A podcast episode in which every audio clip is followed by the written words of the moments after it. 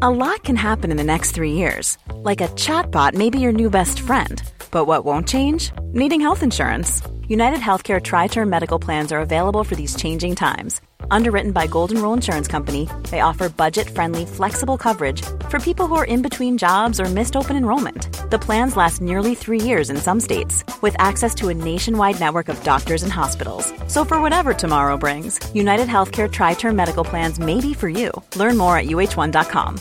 Millions of people have lost weight with personalized plans from Noom, like Evan, who can't stand salads and still lost 50 pounds. Salads, generally, for most people, are the easy button, right? For me, that wasn't an option. I never really was a salad guy. That's just not who I am. But Noom worked for me. Get your personalized plan today at Noom.com. Real Noom user compensated to provide their story. In four weeks, the typical Noom user can expect to lose one to two pounds per week. Individual results may vary. Quality sleep is essential for boosting energy, recovery, and well being. So, take your sleep to the next level with Sleep Number. With a Sleep Number smart bed, you can individualize your comfort level and enjoy a better sleep night after night. JD Power ranks Sleep Number number 1 in customer satisfaction with mattresses purchased in-store. And now the Queen Sleep Number C4 smart bed is only $1,599, a saving of $300 only for a limited time. For JD Power 2023 award information, visit jdpower.com/awards. Only at Sleep Number stores or sleepnumber.com.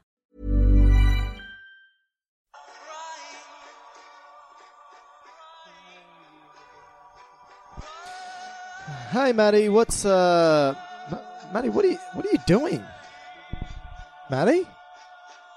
Maddie, are you okay? What is going on? What's wrong? Nothing. you sure? Oh, you must know my cells have been crying. What do you mean your cells have been crying? Well, that's literally what the endocrine system means. Uh. Oh boy!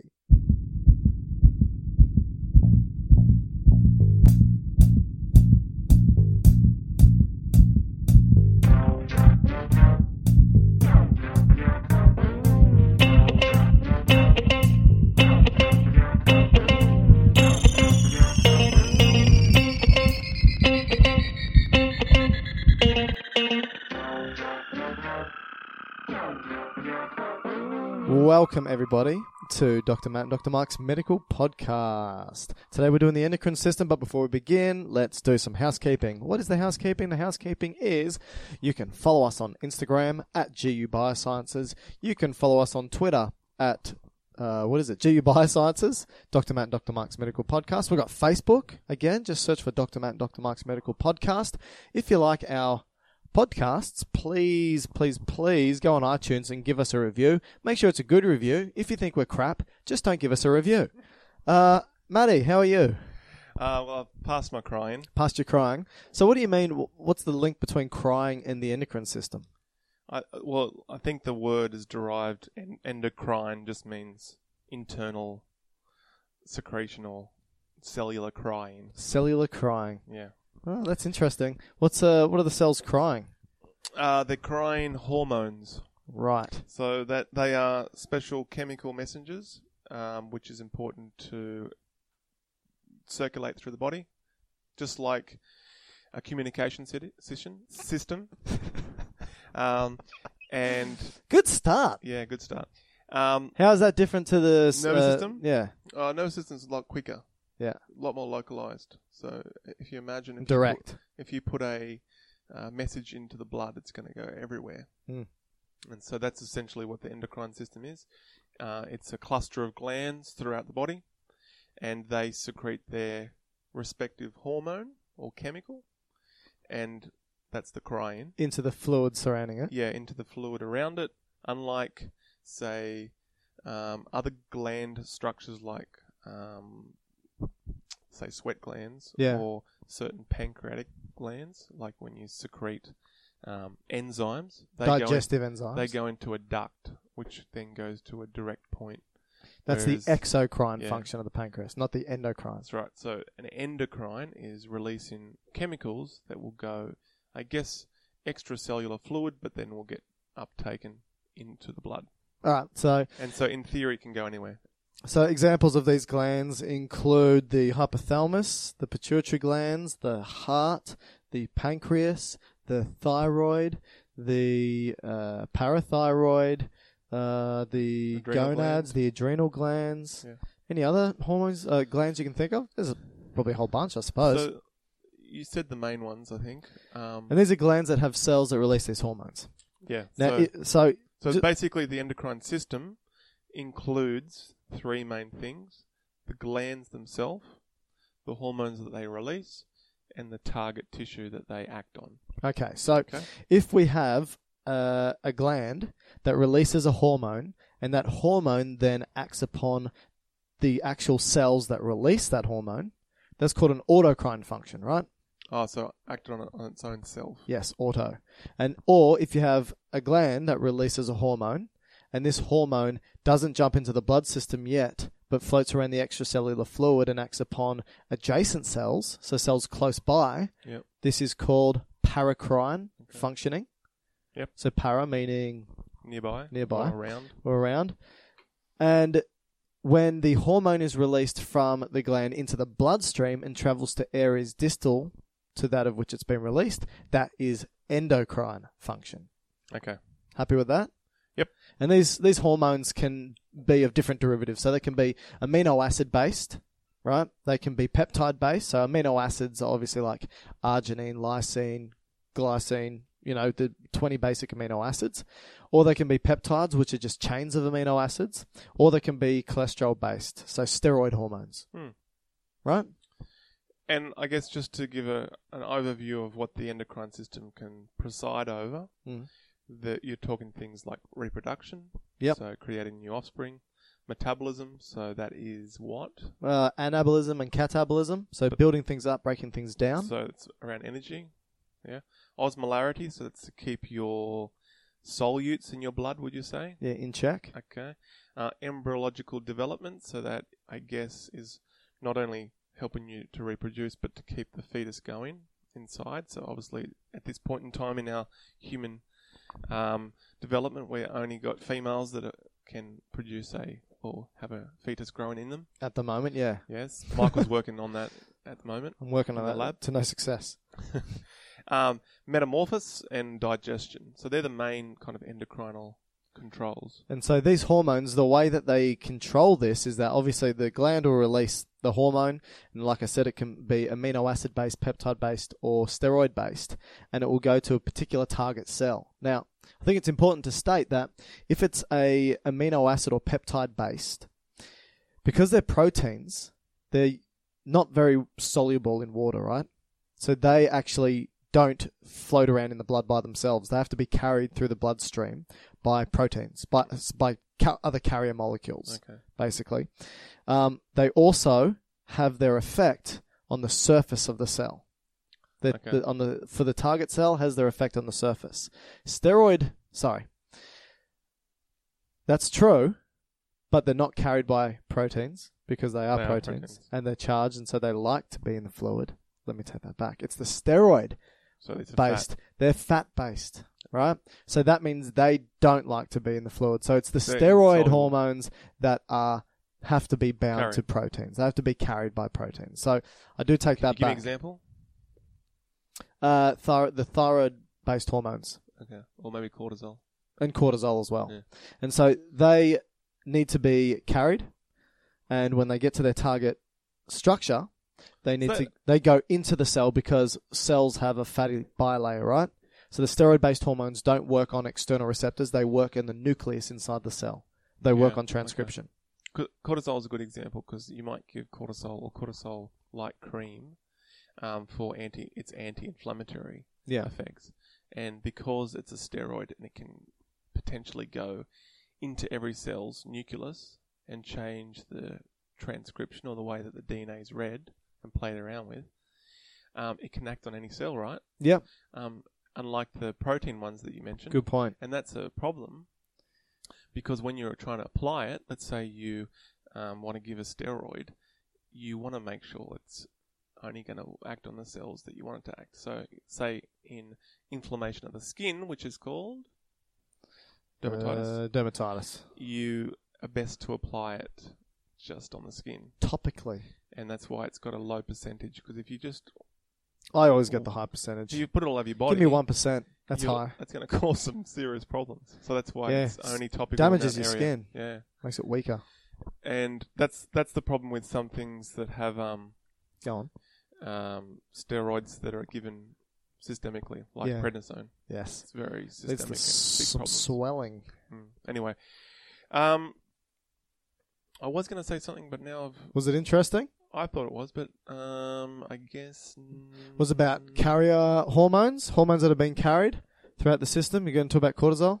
All right, let's. Okay, what are we focusing on today? Because we're actually not just yeah, yeah, focusing so on the we're, endocrine we're, system. We're going to fo- so with the endocrine system. So I think we might preface this by saying that for the next few podcasts we might have the theme of the endocrine system, um, but today we'll focus on the major player of the endocrine system. I think it's fair to say What's it called? um, the the the guy or the girl that plays the biggest part in the endocrine system, Yeah, the the major yeah. chief. You're building it up quite well. or chiefess, Yeah.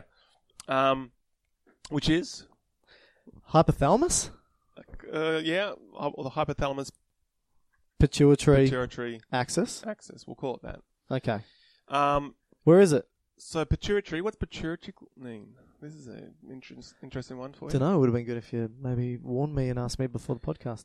What does pituitary mean? It's derived from phlegm, Oh, so it's the phlegm gland. Well, that's what they thought it was. why? I don't know. Oh, I should have done your research into that, Maybe Matty. it looks mucusy. The gland does. You've seen it before. You do a lot of cadaveric dissections. Does it look mucousy? I don't think it does. Well, it's hard. Is to, it the it's- secretions It's look hard to say mucusy? because the actual pituitary gland sits in a little fossa, which is What's a fossa? a little Groove. groove or divot or impression, depression. I don't know. Whatever. Um, which is um, translated as the Turkish Turkish saddle, the selica tersica, um, sella tersica. Oh, it's- shut up. It All right. sits in there, but what I'm getting to Yeah. is in a cadaveric specimen. If you were to try to remove the brain, Yeah. the pituitary gland is sealed off from the rest of the brain in this little cavity. Okay, so wait. So if, let's just say you were to take the skull off, Yep. go, coming in from the top, Where you could see the brain sit in nicely. see the in brain skull. sitting yeah, and so you Pull pull, it pull the straight brain, out. pull the brain straight out The pituitary gland would get ripped off. and stay inside the, the skull, The, the telos- sella tersica. the sella tersica. Yeah. And so where does that sit? So if I'm looking at you right now, Yeah. where is it directly behind? Would you say like behind your nose, like Oh. Yeah. back behind your nose? So the bridge of your nose, if you keep going straight back, Yeah. you kind of will go towards in right into to that. basically the center of your head. Well, there's a diencephalon, so you kind of go if you follow your optic nerves back. and Mm. Remember, remember last week we spoke about the optic nerves, and they kind of then come to I'll a chi- push that out a of my head. chiasm, Yep, where they kind Meet. of cross over. That's right near the pituitary gland. it's right above it, right? Yeah, and that's um, why some adenomas, so uh, benign tumors, I guess you'd say, of the pituitary gland can then go up and press on the um, the optic chiasm, and the, the person can present with those tunnel vision. Remember, you you, Ah, lo- yeah. you lose your um, temporal vision. Gotcha. So, um, So we're focusing my on point hypothalamus. Is, um, there is a diaphragm that goes over the top of the pituitary gland that seals it off. This is kind of like dura mater that seals it off from the rest of the brain, and that's important for Now- blood-brain barrier stuff. Is it above the the pituitary? or Is it above the hypothalamus? the The the diaphragm? diaphragm, It the- the sits dura mater. above the pituitary gland, and that's what. but causes- below the hypothalamus. Yeah, I guess. Yeah, so so it seals the pituitary gland off from the rest of the brain. Yeah. which would be, b- if you look from an anatomical location, would be below the hypothalamus. Okay. Now, so for those who can't picture it, I mean, I, I do recommend you Google it and have a look at the hypothalamus connected to the pituitary. Sort of looks like two li- little dangly bits, right? The p- anterior and posterior pituitary glands. Well, yeah, it's it, you won't really see it anatomically. It'll just look like a P. Yeah, but if you look at uh, images, In like schematic uh, images, you- schematic They'll images, separate it for that. Yeah, that's right. And so the di- so the hypothalamus is would you say it's part of the brain? So that again. The hypothalamus is part of the brain, Yeah. and then you've got these two and I'm going to say this loosely because I know you're going to correct me, two extensions of the hypothalamus, which are the pituitary Well, glands. um, going to the actual other term of the hu- of the pituitary gland is what? What? What's the other name of it? Of the pituitary? Yeah. No, I don't know. Hypophysis. Hypothesis. That's right. So hypo is below. Yeah. Physis is growth. So it's a below growth. Okay. And so I guess they thought it was this kind of outpatching, outpout, pouching growth of the of the brain. So you're right by saying, in theory, it w- it's kind of a outgrowth Extension. of the brain. But that's not true for both anterior and Yeah, posterior. so is it? it's but not- Mm. wait, before we go into that, I think it's just important for everyone to know that the hypothalamus is often known as the master regulator of homeostasis. Yeah. So it does it plays a role in controlling the autonomic nervous system, which we've spoken about, sympathetic parasympathetic nervous system, plays a role in controlling This is that. the hypothalamus. This is the hypothalamus, but also is a master regulator for the endocrine system. Okay, because it will send signals to the anterior or posterior pituitary glands, respectively, right, and tell them when it's time to release certain hormones that go throughout the body, right. So what we're going to talk about is we'll start talking about the hypothalamus anatomically and its embryological development very briefly, and then that of the anterior and posterior pituitary, and then what hormones the hypothalamus releases to stimulate the pituitary gland and what they then release, and then where they go and what they do, right? yeah. Okay. And it, and when you look from a clinical point of view, um, generally any endocrine disorder has to do with probably I'm guessing, but I think just going back to first principles, it's th- three kind of major issues. Hmm. It's like a secretory issue, Yeah. so the actual um, Cell. the way that the secretion of the hormone is um, carried out Yeah. is problematic. So it's either too much or not enough. So it's either hyper secretory or insufficient secretory Yep. So hypo. or the way that it acts on the actual um, receptor itself. So whether it's a on the cell receptor or within the cell receptor. So it's a um, what do you call on the membrane? Extracellular. Okay, or you know within the nucleus or Or, something, or integral. uh, or the way it's sensitive to it, and that's more so say in diabetic type two, So where you insensitivities. become insensitive more so to the hormone. Yep. Yeah. So I think they're the main three sources Yeah, of absolutely. pathology. yeah.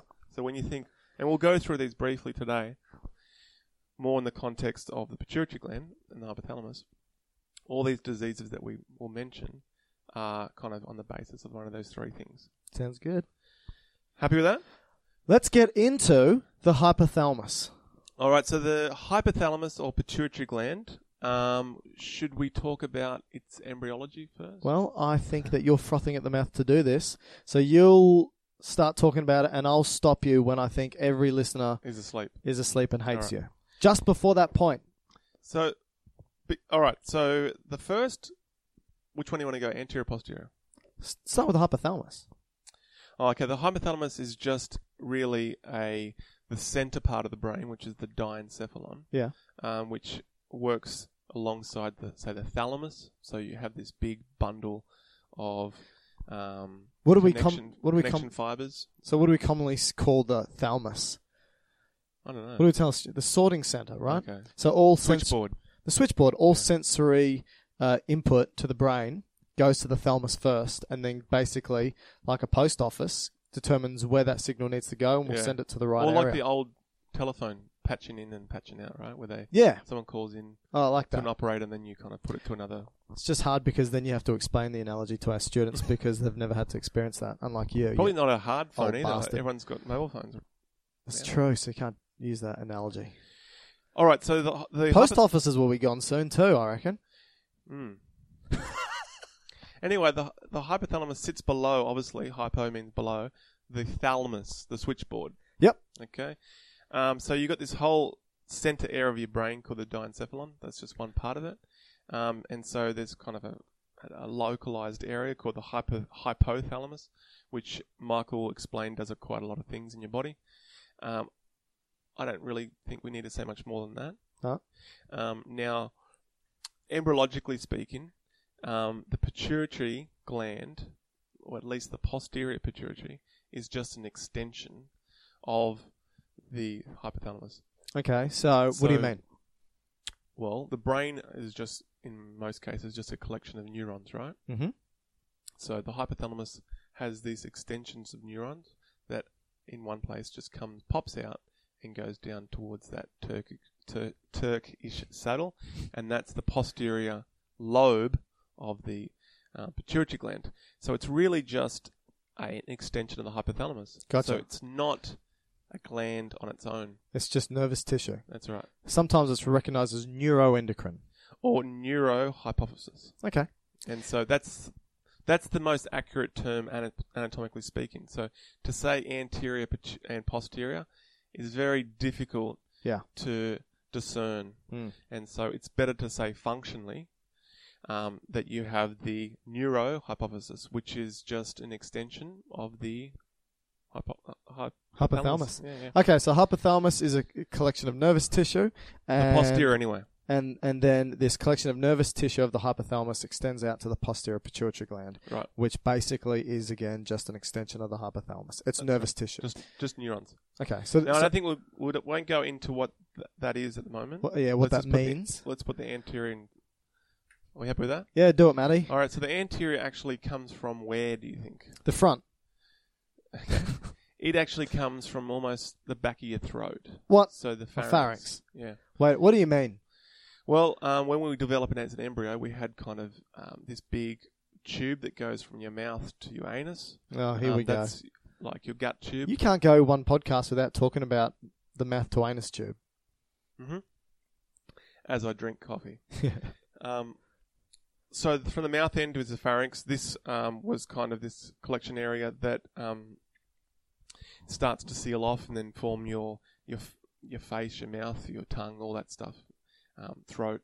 So it's connective tissue? Uh, it's um, in well, it's got a combination of ectoderm, which is probably more so skin now, Yeah. and endoderm, which is um, the mucosa and the glands and also So epithelial tissue. yeah, and so w- the rest of the, that whole tube is going to develop your digestive tract, Yeah. except the final part, which is your anus rectum, which is, uh, I guess, in in derivative, a homologue Mm. to your mouth. What? Anyway, I think we're go- going off track there. The out of the back of the pharynx Yeah. is where the anterior pituitary gland comes from. Okay, so I can't picture how something can originate at the back of my throat and end up up in my skull. Yeah, so it's got to migrate. So it's Right. got these cluster of cells from ectodermal origin will have to migrate back and then sit quite Intimately. yeah with the posterior. Okay, so that means that. Okay, so that means that it is its, itself a true gland. Yeah, it's Unlike the it's A posterior. cluster, it's a cluster of cells that have migrated to then be localized in one area. So now, it's important. no to- nervous tissue associated with it. no, Oh. So it's important to know um, that when we talk about the endocrine endocrine system, that in many cases when we go and look through the vertebrates, Hmm. um, before we get distinct glands, um, in the lower vertebrates, sometimes they're just clusters of cells. Okay. So they're not in a distinct region. And so a good example is this, the anterior and posterior pituitary. They've obviously come, they've originated from totally separate origins, but somehow through our evolution, they've now come together. Look at Another that. good example is the adrenal gland. You've got, in, in theory, kind of three different clusterings of cells. You've got the medulla, and you've got the different parts of the cortex. Which So the internal part and the outer shell. yeah, and they do very distinct things. Mm. You know, one's all about um, stress hormones or catecholamines, like adrenaline. Yep. The one's about um, the glucocorticoids, which is like cortisol, Yeah. and then one's about regulating osmolarity. So they're Yeah. very distinct, but somehow in our evolution they've come together. Interesting. That make sense? Yep. All right. So the anterior. So this is this is what you should be thinking about. The posterior, because it's just a neuron connection straight from the brain, yep. they're not really hormones per se. They're almost better to say they're neurotransmitters. Okay. Okay, but because the anterior has come in to the pituitary gland, they're a separate bundle of little cells that do their own thing. They need to be regulated from a higher center Okay. okay, which is coming from the hypothalamus, but they don't have a direct neural connection. So they need their own kind of blood supply between the hypothalamus and the anterior pituitary gland. So there's an, a separate little portal system of blood that goes from the hypothalamus just to the anterior pituitary that helps regulate the release of the anterior pituitary gland hormones. Okay, so you're saying that if we think of the hypothalamus as being in control of both anterior and posterior pituitary glands, Yeah. that if the hypothalamus was to control the posterior pituitary gland, that there is simply nervous tissue or neurons that connect the hypothalamus to the posterior pituitary. And so what that means is the hypothalamus will create certain hormones Yeah. or neurotransmitters what, and, And- carry them down the neurons to the posterior pituitary where they're stored and released. Right. And so Okay. think about a neuron. What are the main parts of a neuron? Uh, you got the cell body. Yeah. Which And has got the nucleus. that's got the nucleus, all that's the where big- things are made. All the m- big machinery. Yep, and then you've got the axon, which is the longest portion, That's long projection. and then you've got the uh, terminal bodies. terminal. And so, with that in mind, the body itself is up in the hypothalamus, so they're clustered together, and so that's going to be its own nucleus, okay, with a long extension coming down, and that where you've got the collect- collection of axons, and that's going to be the infundibulum, which or the pituitary stalk. Yep, so the highway between Yeah. the hypothalamus and the And pituitary. that's, that's the area that gets ripped off when you pull the brain out in a c- cadaver. Ah, okay. Okay, and then it goes into the pituitary. a lot- In the- this case, the posterior, which is just the end of the neuron, which has got the all those neurotransmitters ready to be released. Okay. But compare that to the anterior. So if the hypothalamus wants to stimulate the anterior pituitary gland, it Yep. the hypothalamus will release its own hormones into the local bloodstream that's there. What's Yeah. that local blood supply called again? So it's just a portal blood vessel system. okay. Okay, And so it releases, so the hypothalamus will release hormones into this localized portal blood vessel Yep. that will travel down the infundibulum, that Yep. stalk, and go down to the anterior pituitary gland, Yep. where those hormones from the hypothalamus will then stimulate cells of the anterior Or pituitary inhibit. or inhibit to So create two, two options. It's to either create gonna their tell own it to s- hormones. or say no more secretion. to create their own hormones. Mm. So that means that one of the biggest differences is the posterior pituitary gland does not create its own hormones. It will receive them from the hypothalamus, Yeah. store them and release them, and the anterior pituitary gland will create its own hormones in response to hormones released from the hypothalamus. Excellent, Thank you. perfect. So I think before That's usually what we see in an exam. We write that in an exam all So the before time. we move on, um, I'll just give you a quick comparative anatomy. Nah, no thanks. So all what do we good. say- no, we're, we're fine. Where did we say that the anterior pituitary come from? My throat. Yeah, and so with again lower lower verte- vertebrates like fish, um, that was sitting in the throat. So it's a a very important area to regulate the, the water coming in through the fish's mouth, through its gills, and so forth. And so it can regulate the environment of the water. Wait, so the pituitary glands are still in the throat of the fish. Yeah, well, it's at least part of it. And so, as as fish just s- swim through the water, and the water goes into their mouth or through their gills, Yep. the concentration of that water will touch these glands or cells at the back of their throat Hmm. and measure the water concentration. Or certain attributes about the water. So it will measure I like if there's Temperature? blood. in them. Temperature? Yeah, temperature. And so we know in us, what's the master regulation center? Hypothalamus. Yeah, so there, that's one. So that makes sense. It it regulates or it picks up chemical the ch- chemical environment of the water. So if the osmolarity changes, so if the fish is swimming between salt and fresh, it needs to respond to that. Mm-hmm. And so it, that would then go down to the kidney, which we know the pituitary gland has an effect on. It would also um, look at certain um, nutrients or so, f- so forth in the water. So if it's lots of nutrients, then the fish is going to be promoted to growth. So like growth hormones or prolactin. Or um, wanting to reproduce, because obviously you don't want to reproduce and then there's no nutrients around, and you're going to be starving. So that would then make sense, right? That, Yep. That you've got this thing that would be sensing the environment that the fish is in. All right, so that's for fish. Is there any any other animal you want to compare us to? Well, it makes sense because if you think, um, say, prolactin, Yeah, which we'll talk to in a second, in mammals, you would prolactate, so it's all about milk production. yeah. But in lower vertebrates, it has a very big influence on other behaviors, particularly growth. Okay. And so they say with prolactin that can also influence metamorphosis, so change in maybe even the sex. And we know that um, fish, in some fish anyway, oh yeah. it can change sex. Prolactin uh, can in, it can change the sex of a fish. Right, so, or change in metamorphic changes in the fish. And we know that, well, at least I think this year's three minute thesis, one of the um, finalists looked at barramundis in Australia Yeah. and they were looking at why barramundis are likely to go um, from a male to a female. I think they go female as they get older. And Uh, why? Was it because and a of big prolactin? influence is temperature. So um, temperature changes, and that could be important for global, global warming. stimulate these cells Yeah. to release prolactin, And- and then it's prolactin mediated sex change. Yeah. Interesting. So, but we don't get that. Not that I'm aware of that prolactin influences our besides milk production, Okay. but we can talk But I about can't that. go bathe in the sun and become a woman. Not Well, that's unfortunate. hormonally, I Matthew. don't think. All right. So, no, yeah, okay.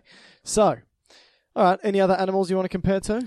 I think we can do it later, but no, not at this point. Thank Christ. All right. So, let's begin with posterior anterior. What are their terms in, again? The Yeah. other names. The uh, oh, we spoke about the neurohypothesis. yeah, So that's uh, hypothesis again just means pituitary, right? yeah. Um, neuro means it's So regulated that's the by the nervous posterior system. pituitary. gland. What's the anterior? what is it? It's not neuro, it's adeno. Ade- adeno. Yeah. Adeno I know a hypothesis. bloke called Dino. so, Adeno hypothesis. so adeno, I think, is gland. Okay. Glandular? Yeah, so like an adenocarcinoma is a cancer of a gland or a tumor growth of a, on a gland. Okay. All right. So, are we going to talk about the hormones released from the Start- hypothalamus first? Uh, well, let's start with the posterior pituitary because, Okay. because it is that extension of the hypothalamus. Okay, so the good thing is that there's only two hormones that are produced by the hypothalamus that travel down the hypophysis Or the stalk. or the stalk to the posterior pituitary gland that is then stored and released from the posterior pituitary gland. Yep. What are these two hormones? All right, so um, the first one Which one do you want to do first? um, would do them technically the one that's m- most abundant in the posterior. Which is I think it's approximately 80 to 90% of the mass or Of- the, of the posterior pituitary. and which one's that? Well, that's the hormone, or technically the neurotransmitter, but ADH or vasopressin, What's ADH stand for? antidiuretic hormone. Okay, Oh, and its other name is vasopressin. Did you say? Yeah, and s- I think you were just saying something in, interesting fact or something about it. This- Yes, of course I was. So if do I you was wanna- speaking, then it was going to be. So, antidiuretic hormone, also known as vasopressin. The reason why it's got two names is because there's two major systems here involved in its release, right?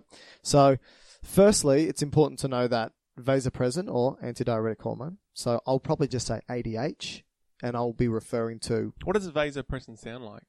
in its So, name? vaso means blood, right? Or blood vessel, and pressin means pressure. Yeah. And so, it seems to have an effect on blood pressure Mm. antidiuretic hormone. Anti means the opposite or against. Yep. Diuretic or diuresis means to release water or fluid.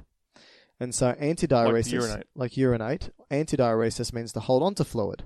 So you may go, wait a minute, if they're the same thing, why do they have names that talk about two different functions? And it's because two different systems usually stimulate this hormone from being released. So one stim- uh, stimulus is that of blood volume.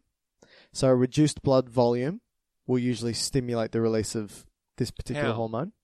How?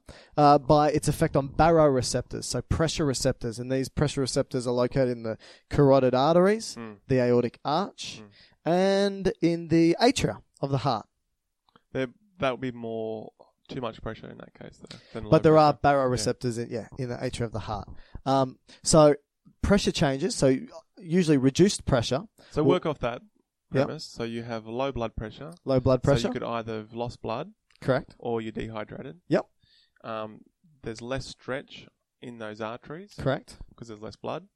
Um, so these little neurons, which are picked up in the carotid or the i- aortic arch, Well, firstly, why is that a bad thing? Why why does our body need to respond to low blood volume?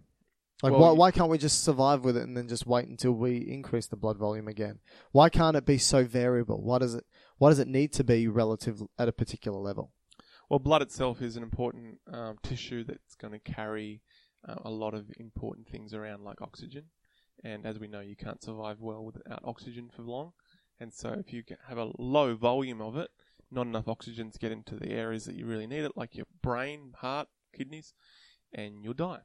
That's right. So we need a certain pressure behind that blood to take that blood volume, which has the water, uh, which has the oxygen, to all the tissues for perfusion, which is you know to swap oxygen and carbon dioxide to feed it. And so blood volume drops. Then, like you said, we don't get enough oxygen. So we need to respond to this quite quickly. And so, like you said, we've got these receptors, baroreceptors, meaning pressure receptors, in our blood vessels, and they can respond to this. And so, the, a decreased stretch can go to the hypothalamus, tell it there's a decreased stretch, And that's with- probably via the glossopharyngeal nerve from cranial nerves. which is number nine. Yes. Yep, and the vagus nerve as well. Oh, I Yeah. would say. Yep. So, cranial nerve nine and ten will travel to the hypothalamus. Say, hey, blood pressure's dropped, or at least we think it means blood pressure's dropped because the stretch is reduced, Yep. and it releases ADH or vasopressin, whichever one you want to call it. Travels down the uh, hypophysis or the infundibulum or that stalk via Mm-hmm. a neuron and gets released by the posterior pituitary. What does vasopressin or antidiuretic hormone then do? It travels to the kidneys, the Right. collecting ducts, Yep.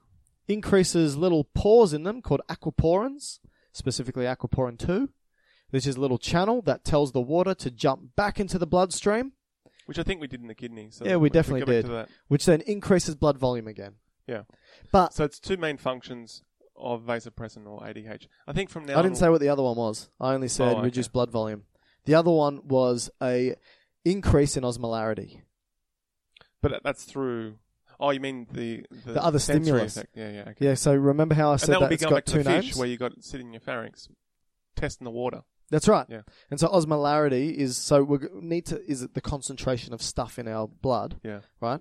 And so the osmolarity or the concentration usually is between what 280 to 300 milliosmoles. That's the concentration of our blood, Yep. and it needs to remain within that range. And so if that concentration goes up, it basically just means there's too much stuff dissolved in our bloodstream. Which- And that can mean a couple of things. It can either mean we've got too much stuff dissolved in our blood, Yeah. in a normal blood volume, Yeah. or we've reduced the actual fluid amount, Like you've been de- dehydrated. like you've been dehydrated. so you vomiting, diarrhea, or sit in the sun too long and lost a lot of sweat. yeah, so the fluid leaves, but the solutes stay, which makes it more concentrated. So both of those two Or things. Hmm. you ate a lot of chips.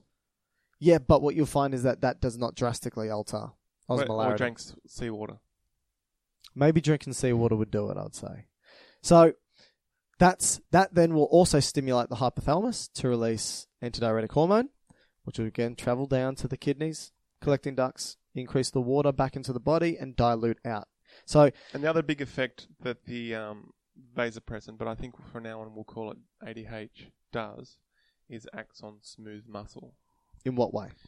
it causes it to constrict, and so particularly in blood vessels, will close them up, which bumps up blood pressure, particularly centrally. So Yeah. it would close off, s- constrict some of the smaller blood vessels on the periphery, which pulls up or bumps up your central pressure, which is important because we spoke about why you need a good blood pressure. It is, but did you know that the role of ADH or vasopressin is more so water regulation than blood pressure regulation. So the effect of ADH is more so on that of bringing water back into the body and less so on the blood pressure maintenance because that's more so acting from the renin angiotensin aldosterone system. And you did say to me earlier that ADH also acts on the adrenal glands, right? Why would that be important? Well, I think it would also feed back to aldosterone, which is another um, hormone to help bring volume back into the blood. So if But that works off salt, though. Yeah, so but end game is the same, right? So if we've got a decrease in blood volume or an increase in osmolarity, ADH is released, travel to the kidneys, but also travel to the adrenal gland, stimulate the release of glucocorticoids, which is su- such as aldosterone. Aldosterone will then travel to the distal convoluted tubule and some other tubules, increase the reabsorption of salt back or s- sodium specifically back into the body, and water will follow because water's dragged along with that osmotic gradient and then increases blood volume again. So it's sort of this two pronged attack in that sense.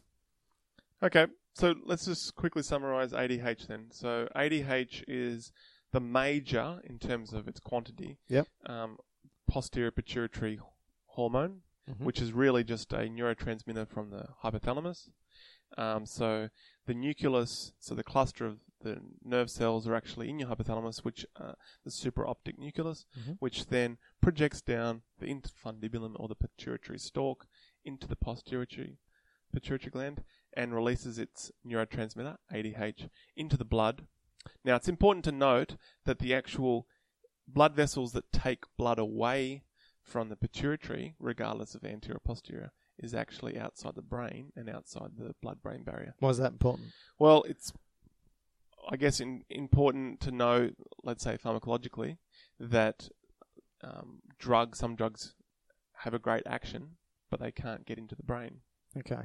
And so, in theory, the pituitary gland's outside the brain. And so, in terms of what can get to it or what can get out of it, it doesn't have to go back in the, the, the brain itself. Okay. Now, So, the ADH, as a summary, is released either from a, a result of low blood pressure or high osmolarity and causes two, two main effects. low blood volume or high osmolarity? Yeah, which- which is driven by pressure. Yeah. Yeah.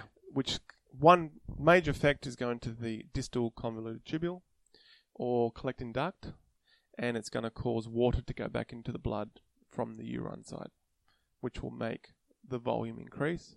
The other thing it will do is to go to blood vessels, constrict the peripheral blood vessels, and bump up your central pressure. Is that Mhm. fair? That's fair. Now, I think when, uh, it's important to say that there is what's called an osmostat, you know, like a thermostat. Like we know that there's a particular temperature range, there's a particular osmolarity range, like we stated, between 290 and 300 milliosmoles. Um, but in pregnant women, this osmostat changes. There's, it's actually reset to a particular level because in pregnant women, the blood volume actually increases between, you know, four to eight liters, right? Which means Increases by it or goes up to it? So- incre- increases So Two. Like, so like doubles in In- amount or goes up to like 8 litres.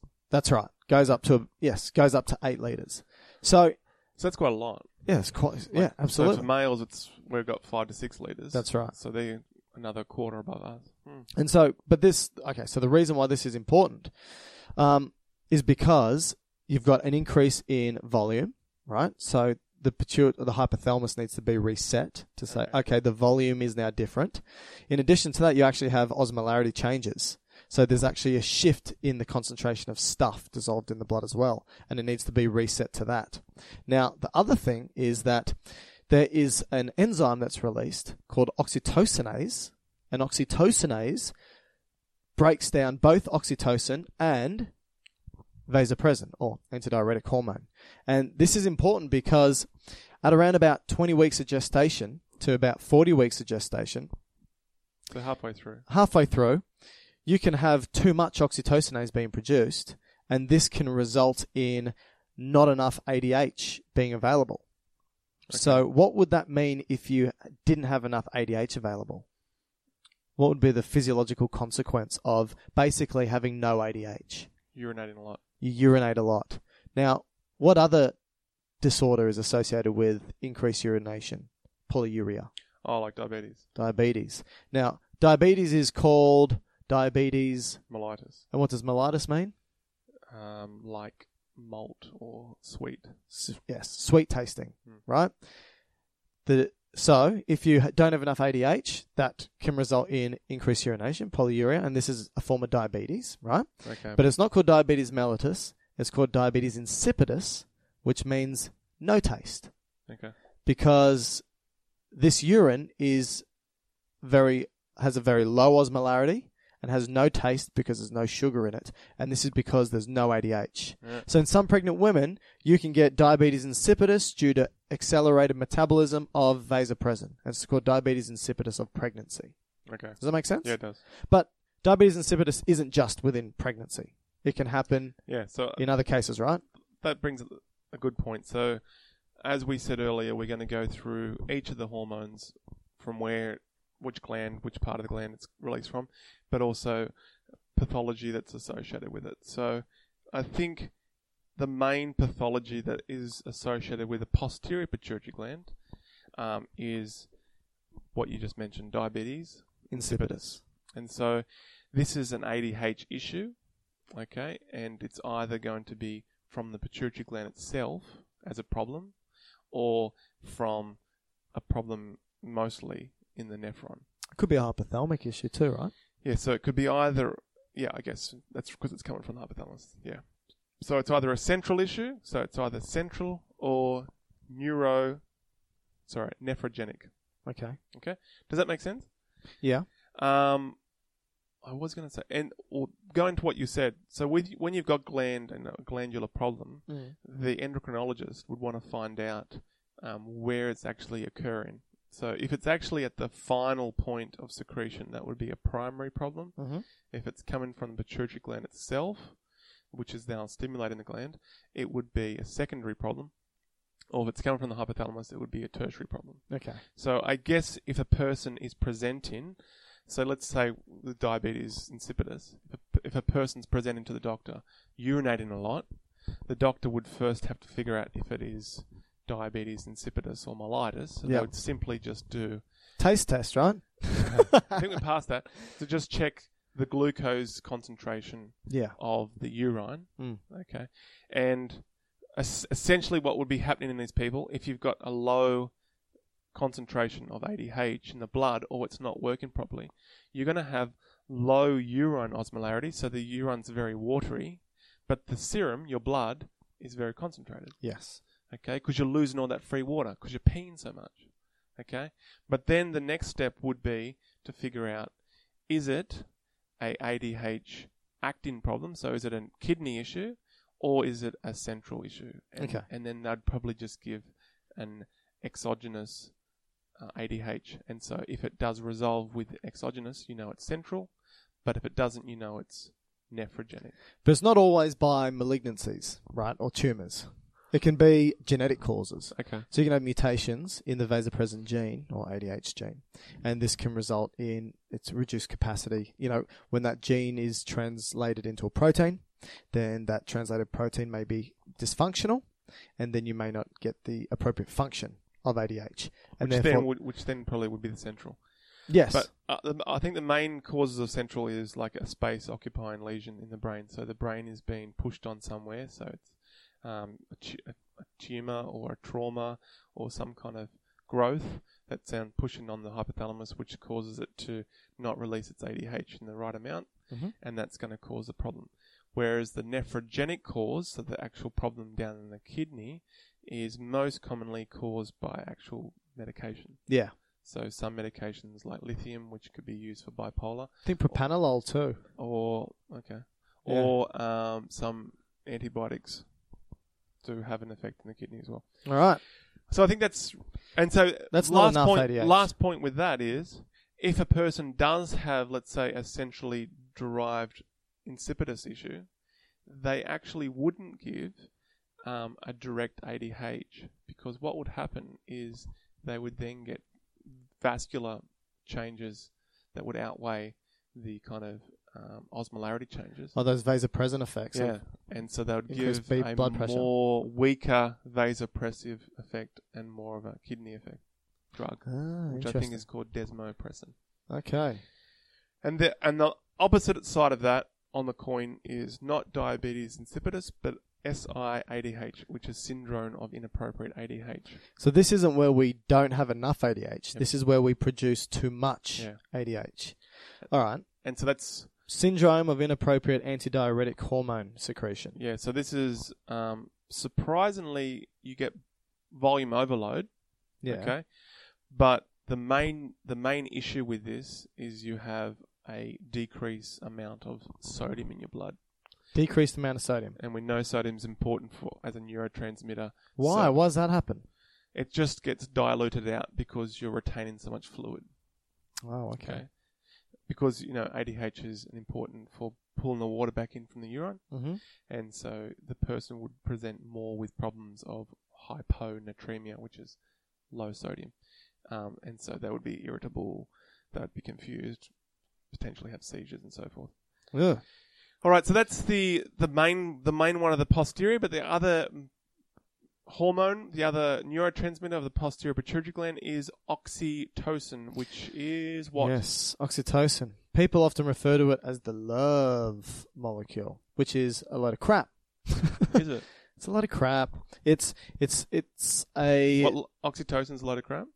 oxytocin being referred to as the love molecule Okay. is wrong. Is it? Yeah, people think okay, oxytocin's released when you pick up your baby and you smell your baby and you're breastfeeding, and all that is so true, and it is a molecule that does affect bonding and bonding relationships, but it's not just positive bonding relationships. They've shown that when you create negative relationships, so let's just say you are a tribe in the rain, a rainforest somewhere. If you have a warring feud with another tribe, it's oxytocin driven your hatred for the other tribe. Yeah. So oxytocin is the love hate molecule. Even that's oversimplifying because it Okay. plays many other different roles. In actual fact, oxytocin and vasopressin, or antidiuretic hormone, are nearly identical.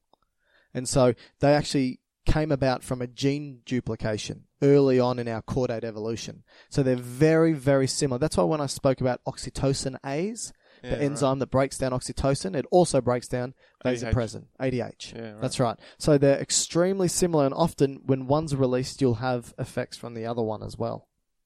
So with that said, I think what we should really focus on with oxytocin is its main effects that we do know it, what it does. So rather, th- so in an exam, if you ask what oxytocin does, rather than say the feel good or the negative hormone that Michael just spoke about, let's put that aside Yeah. as secondary importance. The primary importance is it also acts on smooth muscle cells.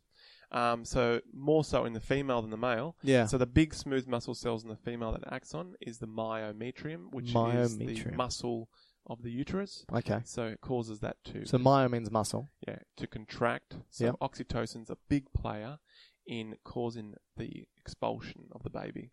Okay. And so Expulsion of the you baby. would imagine if you wanted to induce pregnancy, um, what could you give them? You could give them exogenous Yeah, oxytocin. and so that would cause That's what they gave con- Cal. contraction of the uterus to get the baby out. The other thing it does is it acts on smooth muscle cells in the breast or the breast tissue or the glands of the breast tissue, Yeah. which are the myoepithelial cells, Yeah. and that just squirts the blood out. It doesn't create Blood. milk, should I say? it doesn't. I was just thinking of blood vessels. It doesn't um, cause the production of milk. That's prolactin. Okay. but it Squirts it out. Squirts it out, which is known as milk Let letdown. down. Yeah. And Which so, is a strange, strange term, I think. and so again, we said hypothalamus, and we said that the po- posterior pituitary is m- mostly a neurohypothesis, so it's really a nervous system extension. Yeah. And so when you think of oxytocin, just think of all the sensory feedback loops to cause milk letdown. What has to happen really? Yeah. Um, some kind of sensory change at the breast, so suckling of the of the baby at the nipple causes sensory from the breast to the brain, which causes oxytocin release, which causes letdown. And it's remember, there's the positive feedback That's system. right. I know it can have behavioural influence, so just hearing the baby cry, then Yeah, causes- Cal, Cal will hear Bub cry, and then next minute his shirt's wet hmm. because of letdown. So it's it's amazing. Interesting. She said she's got these. Uh, her nipples have s- spider senses, Spidey senses, like Spider Man. As soon as the baby cries, they start to tingle, and Okay. she goes, "It's time to feed." oh, there you go. And the other one is um, in the uterus, just a stretch of the uterus causes a feedback back into the brain, um, which so this is a perfect example of positive feedback because if Bub needs to come out, Bub Bub's head will stretch, will push on the uterus. Yeah. That the- then will send a signal to the hypothalamus, which will release oxytocin, which will then tell the uterus to contract. Hmm. But if you contract around the head of the child, it's going to result in more stretching, which Yeah. then goes back to the hypothalamus and more oxytocin. So this is that positive feedback. And then what will happen is once Bub's out, there's no stretch on the uterus, and that's how it will stop feeding back to the hypothalamus. But that's still a positive feedback system.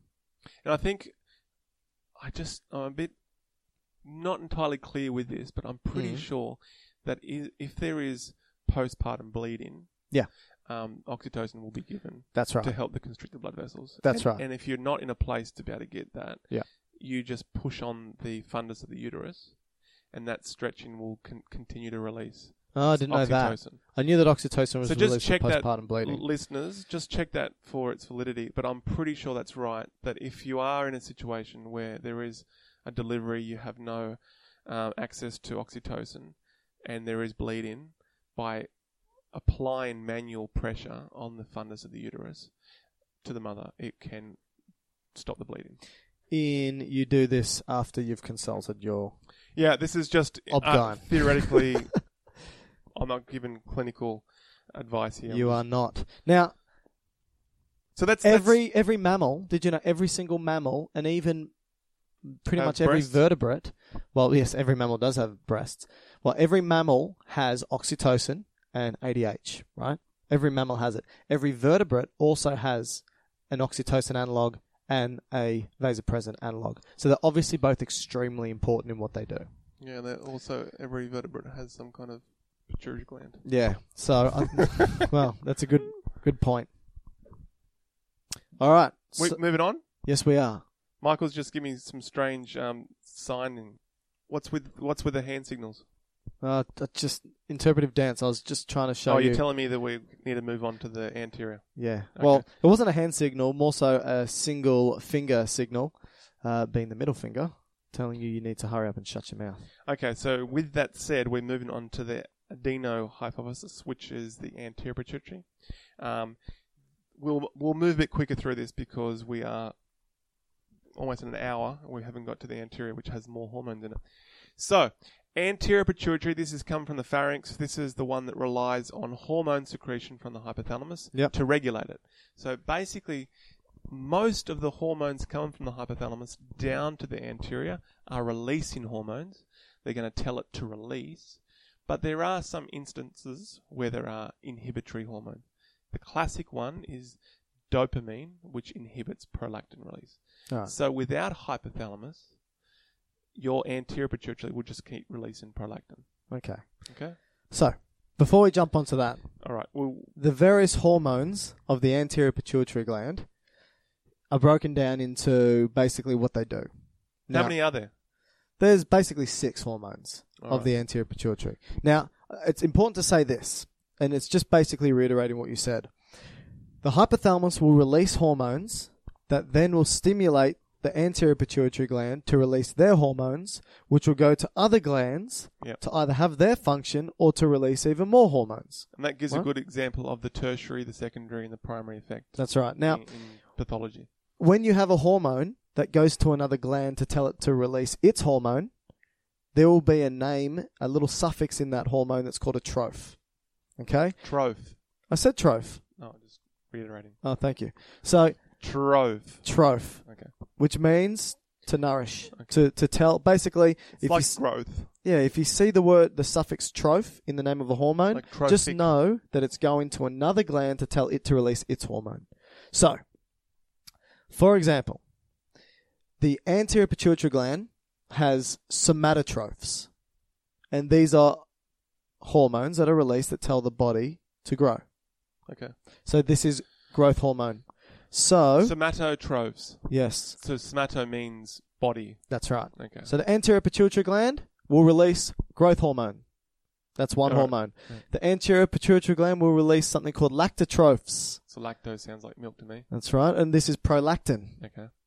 The anterior pituitary gland will release corticotrophs. Which is where, where's the cortex in this case? This is specifically referring to the adrenal cortex. Okay. So the adrenal is tho- that gland that sits on the kidneys. Yep. And this hormone is called adrenocorticotropic hormone. All right. It also releases, the anterior pituitary gland releases thyrotrophs. Okay. tells the thyroid hormone to release its hormone, uh, the thyroid gland to release its hormone, and this hormone that's released from the anterior pituitary is called thyroid stimulating hormone. Okay.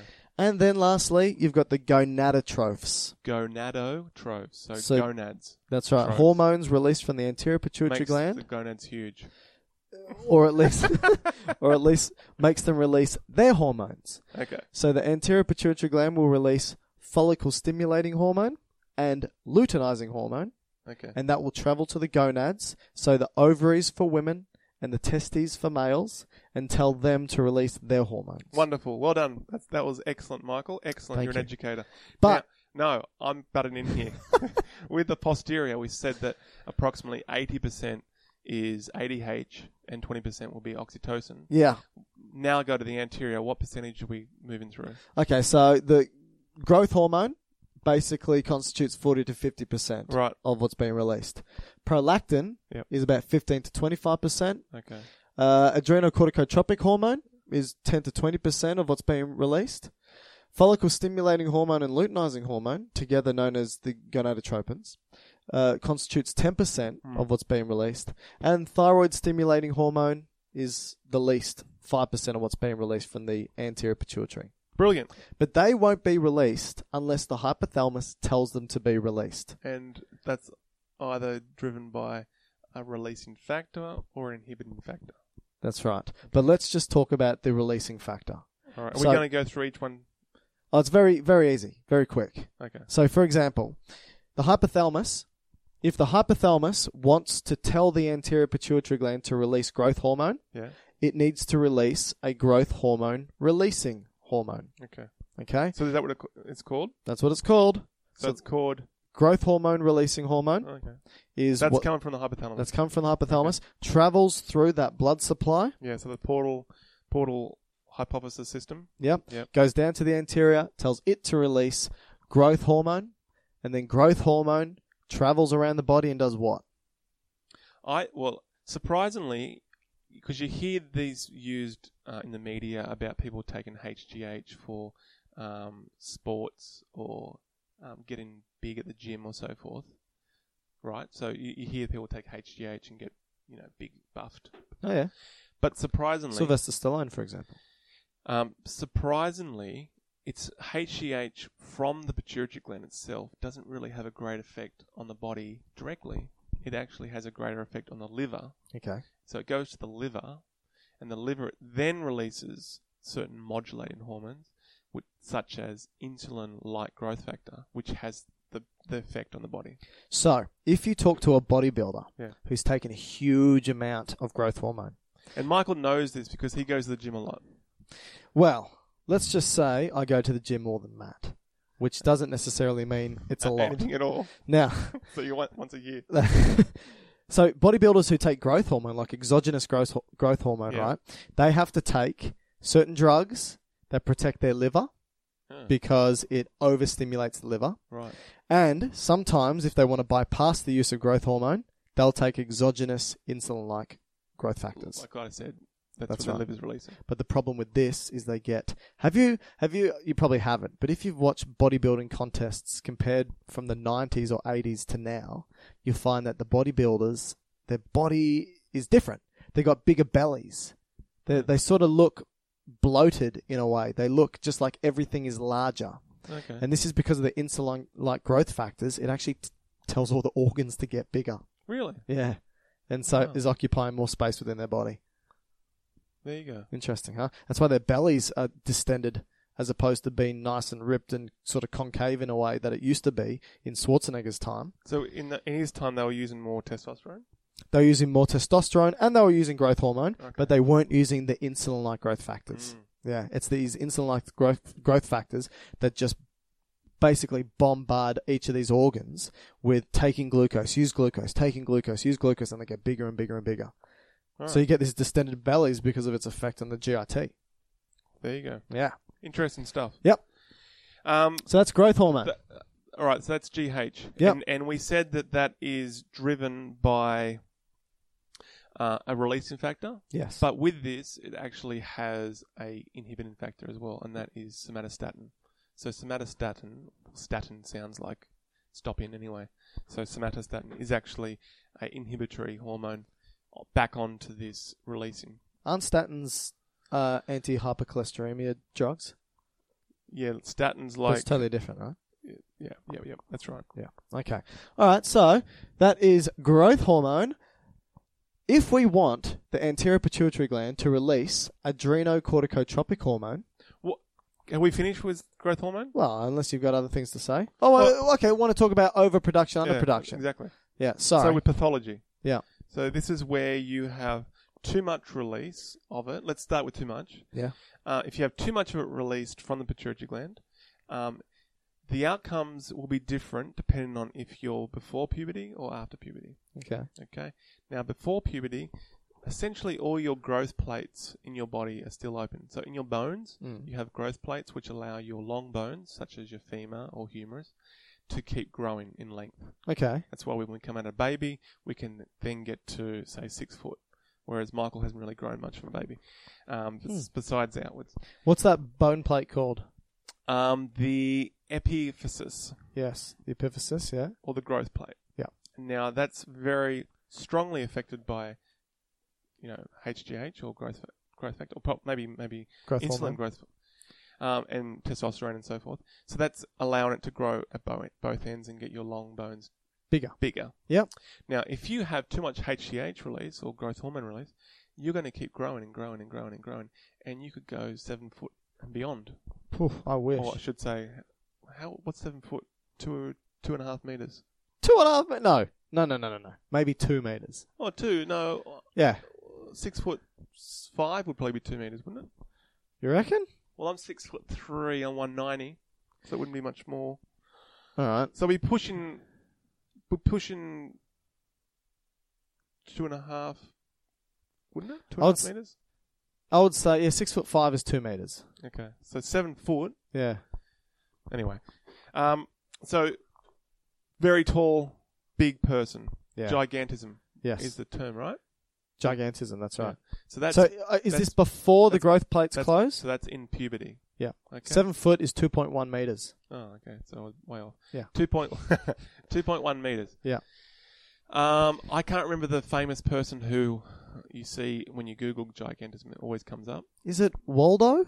Something like that. Yeah. Like he was Big. beyond seven meters. Yeah. That's uh yeah. Okay. so, So, while, while Michael's googling that, I'll move on to what happens when you get excessive um, GH release after puberty. okay. So this is now Wadlow, Robert Wadlow. Wadlow. How tall? He he was two point seven two meters. Okay. Let's see what that is in feet. Um, so if you have too much secretion after puberty, so all your growth plates are closed, Oh, he was nine foot. nine foot. So he was nine foot tall. He's So a twice big my man. twice my height. So if you have too much GH released after puberty, so all your growth plates are closed, what happens is that the long bones can't grow anymore. yeah. But what happens is bone the bone tips start to grow. Oh. And this is called acro, which is tips, megaly, growth. So acromegaly is um, growth of the tips of the bones. So the person would present with things like a, a growth, increased growth of jaw. Mm-hmm. Their eyebrow ridges would come kind of distended. Yeah. They would get longer fingers and they would get bigger toes. So the difference between gigantism and acromegaly, both of them are over overproduction of growth hormone. Yep. But one happens before the growth plates are closed, which basically means you get this in proportion growth, Yeah. which is like Robert Wadlow. Yeah. Acromegaly is happens more so in adulthood, or at least post closure of the epiphyses or Yep. growth plates, which means you only get extensions of the bone, so extended en- edges and ends. But still and- your body would get big and so Yes. you get a still get a big huge person, yeah, but you wouldn't grow as long. yes, and and it's not necessarily in proportion. Yeah. And so you get things like a huge tongue Yeah. because your fingers, uh, wrists are are going out of portion. You can get carpal tunnel syndrome both sides. Yeah. But in the olden days, the, the first way that they could pick this up is either the hat size or the shoe size would be changing dramatically. Wow. Um, but the person's an adult, so Yeah. those shouldn't be changing. And so that's how it's picked up. I think the most famous person with acromegaly is Andre the Giant. Is that right? Oh, did he have acromegaly? I think so. Or Ah. the the guy off Anybody want a peanut? the guy off You didn't James get Bond. Oh yeah. Uh, jo- um, Yeah, This is- Jaws. was it Jaws? Yeah, Yeah. so they're the famous ones that I can at least. Yeah, he did Report. suffer from acromegaly. Onto the giant. He was. It was a great man. Have you ever watched Princess Bride? Best movie of all time. I need to watch it.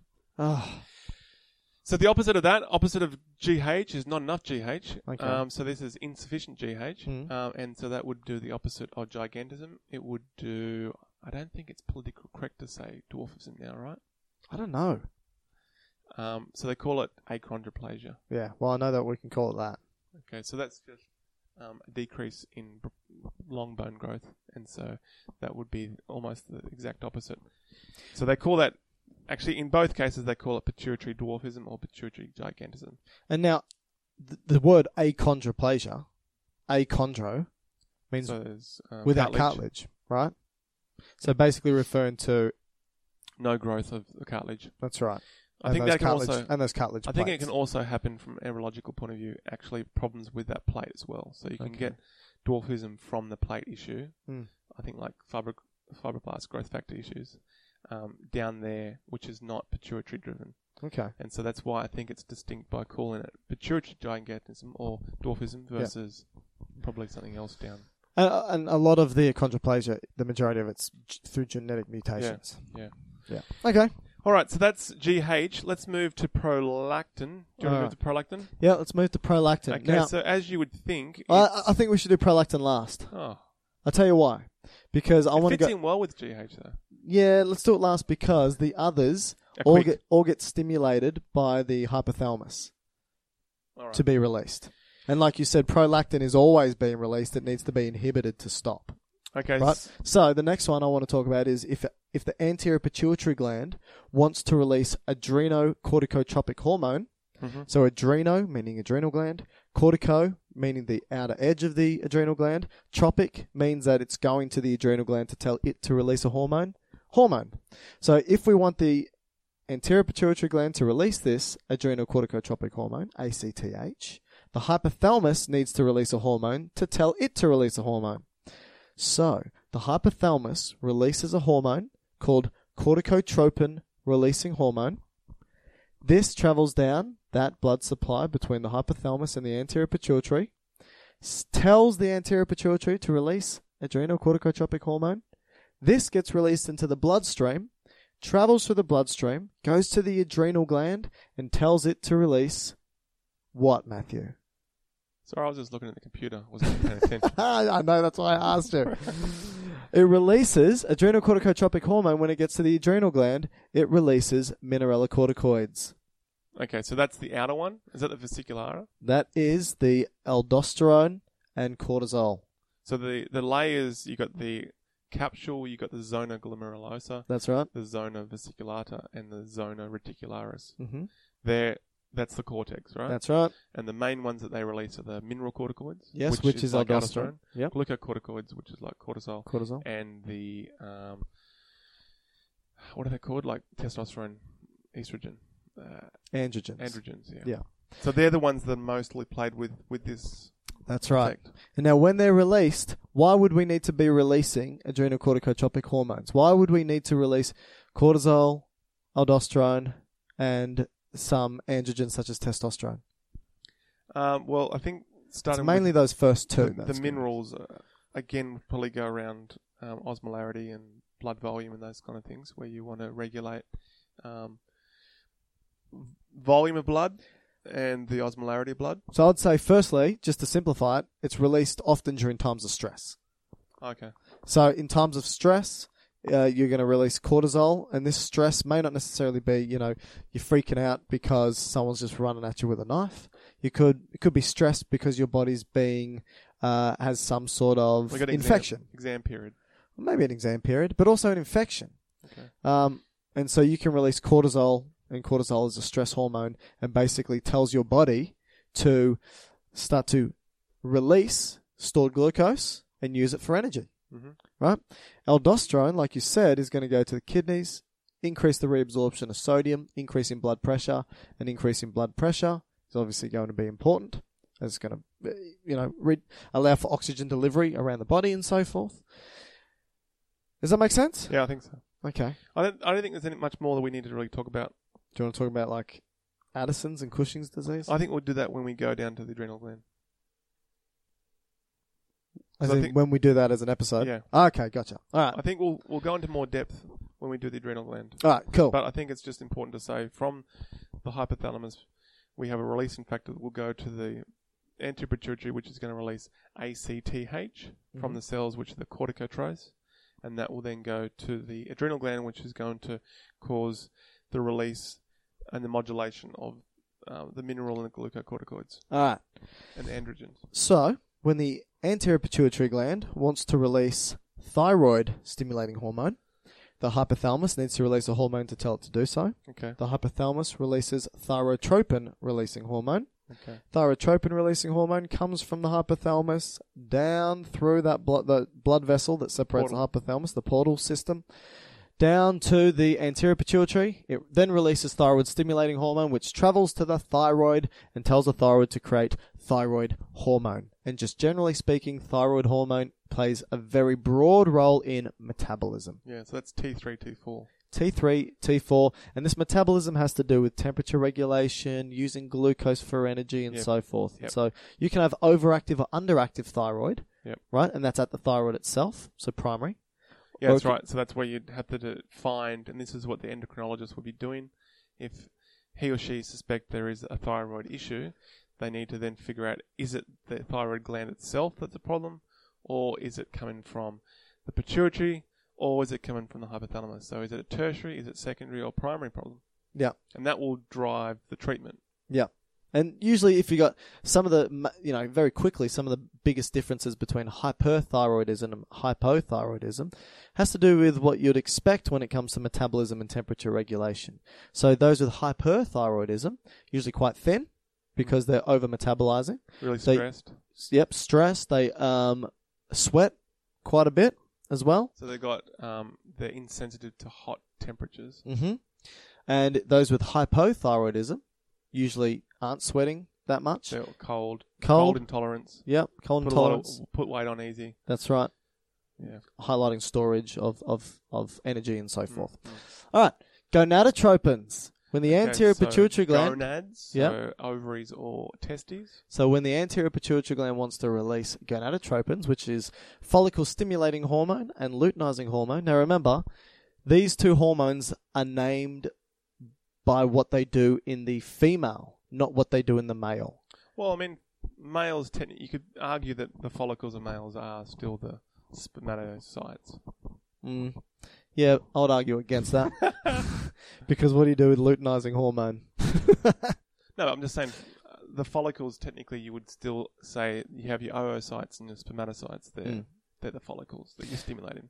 Well, I wouldn't. s- Yeah, okay. So, but I would basically say, we'll do a, a, an episode on this, but I'll just very briefly say that follicle stimulating hormone Yep. will stimulate follicles in the ovaries to be produced, Yep. and luteinizing hormone and will. sperm to be produced in the testes. and sp- well, I was going to get there. Stimulating So, follicle stimulating hormone. like to be equal. yeah. Well, we'll get there. Quality of sex. Just shut up.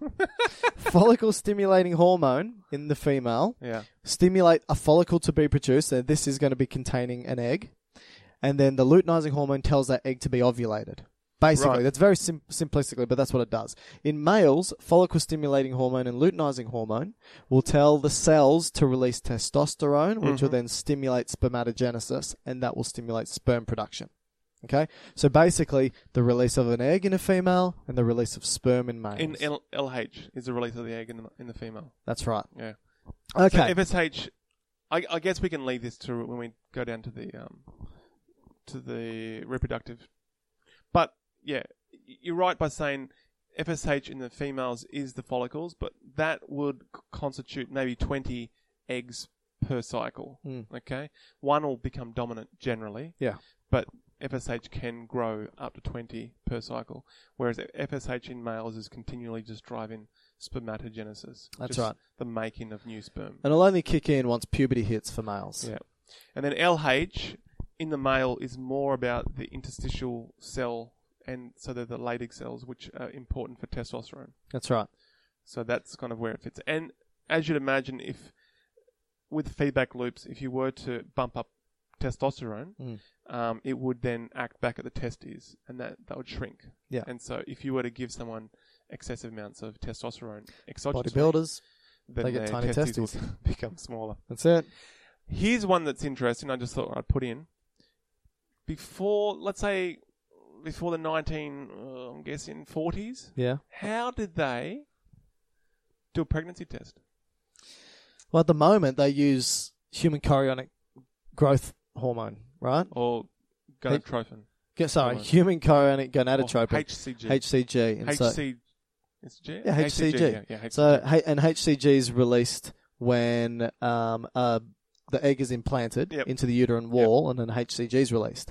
So then you do a P test and test positive for that. Okay, pregnancy. So before then, I assume they didn't have a test for that. So I wouldn't have a clue how they tested if you're pregnant or not. Well, uh, I, I guess it's varied, but what they a big thing that used to happen is I think in Africa there was an institute that would have these frogs, Right. and all over the world doctors would send urine samples of females, and they'd get the urine sample and they would inject it into the the leg of the frog. Yeah. Okay, put the frog back into the you know pond, not the pond, but the tank. Yeah. And next morning, if it was a positive for pregnancy, so there was HCG G. in it, um, th- the frog would lay eggs.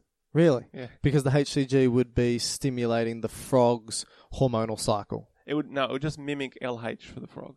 Oh, it's telling it to release, its the eggs. Yeah. Ah. And so, so That's the- interesting. Yeah, and they did it with rabbits as well, but rabbits would die as a result.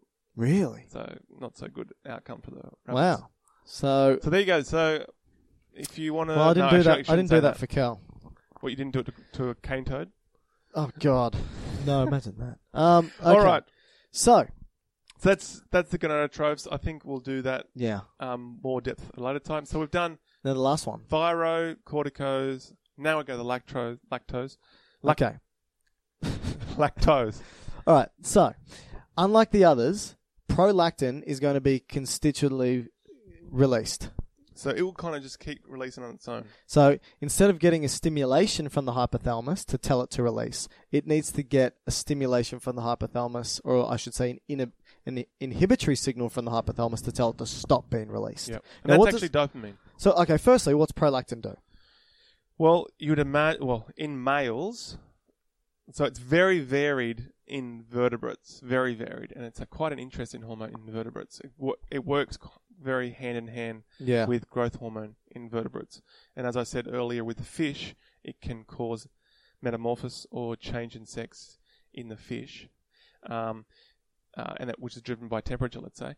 Um, but it also works hand in hand with GH, so the growth of the the uh, body or the animal as well. Yeah. But in humans, it's much more closely regulated to because we're mammals um, to the breast. Okay. So what it really does is help to develop the pre- the breast, um, and then lactation really the production of the lactogen cells in the breast tissue, the gland, Okay. to produce the milk. per Milk se. production, but not milk ejection. That's Not ejection, oxytocin. that's right. All right. So dopamine, you said, inhibits it. So dopamine, which is a neurotransmitter um, from neurons, yeah, that feeds back down into the into the antipituitary, which could cause it to not release or slow its release. Do we know why it's dopamine that does this? No, It's interesting. The dopamine's the neurotransmitter that has the inhibitory effect. yeah, I can't think why. No, I can't think why either. but, I, know, I know now. if anyone knows, let us know. I know now why. If we go back to last week, we spoke about Michael having seasickness, yeah. and now it makes sense because you took a dopamine antagonist. I did. which dopamine for some reason has an effect on uh, nausea. it does. Okay, um, Not so- for some reason, because dopamine is a trigger at the base of the fourth ventricle, which is our mesos center. What's that Do- called? Chemo trigger zone or something. That's the, yeah, the, the chemoreceptive trigger, Trigger zone. zone, yeah. So that's our vomit center. If dopamine touches that area, you spew. Okay. So if you use a dopamine antagonist, it's an antiemetic. Right. And I thought, okay, I'm going to go to the chemist and I'm going to say, or pharmacist and say, all right, I want these dopamine antagonists. And he said, no, they're antipsychotics. I said, I know what I'm talking about. Give me the dopamine antagonist. He went, all right, fine. He gave them to me. I took too many. I lost consciousness and I started lactating. okay, you the had- lactation part was not true. so you had stains on your t-shirt. I did. I had milk stains. Um, and because I was unconscious, I woke up to find one of the blokes had a milk mustache. All right, not true. Terrible. Not terrible, true. Terrible. All right. Um, anything else you want to add there? No. I've got a couple of cool side points with prolactin in other animals. Okay, we'll judge whether they're cool or not. So prolactin in birds. Oh, it's Okay. always birds and fish. Well, that's vertebrates. Yeah, okay, go on. Um, in birds, so as you'd imagine, They're um, boring. with with the production of milk, you need a lot of fat, right? Yeah. Uh, hence Birds prob- don't produce milk. he- well, not not entirely, but Whoa, whoa, whoa, whoa, whoa, whoa. we said in the breast lecture that the start of We did a breast lecture. Oh yeah, Yeah. we did too. Lactation. um, that the first derivative of breast came from probably birds where they had a milk patch, or at least Oh, we did glands. too, didn't we? Yeah. So, uh, as you'd imagine, if you need to pr- produce milk as a mother, uh, it pulls a lot of fat out of the fat tissue. Yeah. Okay, and that's why they generally lose weight with breastfeeding. Yeah. Uh, but in the birds, prolactin will cause a change in lipid synthesis and actually helps them to fatten and before they go. Um, so for the birds that do migration, they want to get fat before they go on a thousand kilometer journey. Mm. And so they fatten up or they become more broody. So for my chickens, I guess if I was really that way inclined, I could take prolactin levels and you could predict when they're going to become broody. That means they're going to sit on their eggs. So they would So do, do, do farmers do this? Do they play around with exogenous prolactin? I don't, don't know. Maybe Hmm. There- there's an, an area of research for you. They'll also lose feathers around their kind of breast area, Hmm. which helps to have an intimate contact with the egg Oh. um, for thermoregulation for the egg, and also go into the. It actually produces kind of milk from the from the skin of the- Really? yeah, and that's important for immune function. Okay. Any other animals we don't care about? You didn't seem to care about that. I thought it was cool. It is Liz- interesting. It is. Prolactin is important for lizards to grow back their tail. Really? Yeah, so when they lose their tail, help to grow it back is prolactin driven, Huh. and also probably help um, the parental care of fish to their many offspring. Do they do that?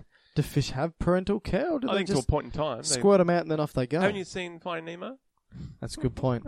It's just one father and a son That's right. trying, so to, had a trying lot to of- find the mother. had a Can't remember it actually. had a. Uh, No, Finding Nemo. It's finding him. It's finding the Yeah, but then Nemo. No, that was Dory. Nemo went to look for his mum, didn't he? No, mum got taken out. Oh, really? Early on. I mean, it was a dad, but he got separated by his dad. Came back. No, the dad looked for the son. That's right. Hence, Now, isn't Nemo. it because clownfish can change sex? So the dad was the mum and the dad. I have no idea. I can't The remember. final point that I do want to make yeah. is uh, a lot of these um, secretion issues that happen from the pituitary is due to an adenoma, which is a benign tumor uh, in the pituitary or in the stalk or around the hypothalamus. It's which- a glandular Yeah. tumor. which we said would have an effect on um, potentially the chiasm. So the patient may also present with Optic visual chiasm, change. yeah. Um, but I I did read that um, 10% of the population will have a non-productive productive adenoma anyway. So So it, one so- in 10 people, if Yeah. you did an MRI of their brain, you'd actually have an enlarged pituitary gland anyway. that Um, has no effect on hormone secretion. release. That's right. Wow. So M- my point is, an MRI scan of the pituitary gland is not indicative of a diagnosis because you need to look at the hormones and all the feedback loops. wow, Oh, that's you interesting. Need, you need to see if the releasing factor or the inhibiting factor from the hypothalamus is being affected or low or high. You need to look at the release of all those hormones that we spoke about from the pituitary are high or low, and you need to look at what's happening at the gland level, whether it's high or low or inactive or not working. yeah. Okay. So endocrinology is a tough area of medicine Oh, yeah. and it's caused all these feedback loops and It's subtle insane. changes.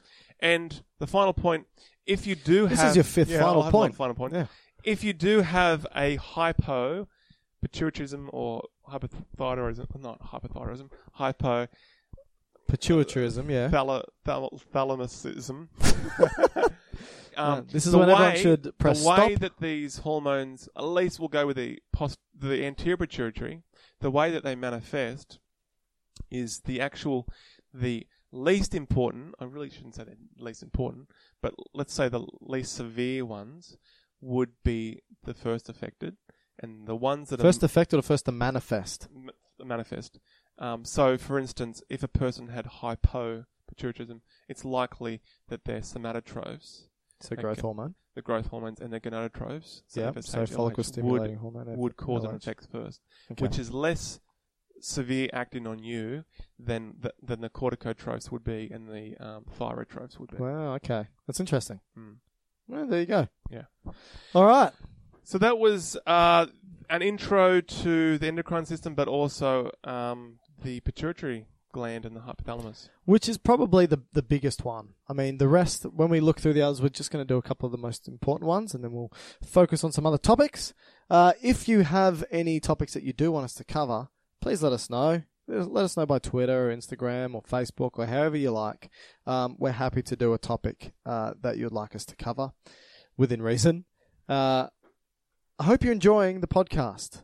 We know that we're getting a lot of great feedback from those of you who are studying, those of you who are studying medicine, paramedicine, nursing, OT, and so forth, or just general fans of science and medicine and health. Let us know. Give us the feedback. And again, it's really good. Past couple of weeks, we've been in the top 10 for science and medicine podcasts, which is awesome. We've got wonderful feedback, and our subscribers and listenership is going through the roof. Please talk to your friends, tell them if they're studying medicine or nursing, whatever it may be. Hopefully, this can be a helpful resource for them. Yeah. Otherwise, we've got a YouTube channel which has hundreds of videos that outline in within 10 to 15 minute blocks. We outline certain Concepts. anatomy concepts anatomy physiology pathophysiology pharmacology whatever it may be that is under the channel biological sciences just look for my pretty face And so, yeah, with that as well, if you've got topics that you want us to do a video on, we can do that as well. Um, I think that's it. That's it. Matthew, speak to you soon. Listeners, goodbye.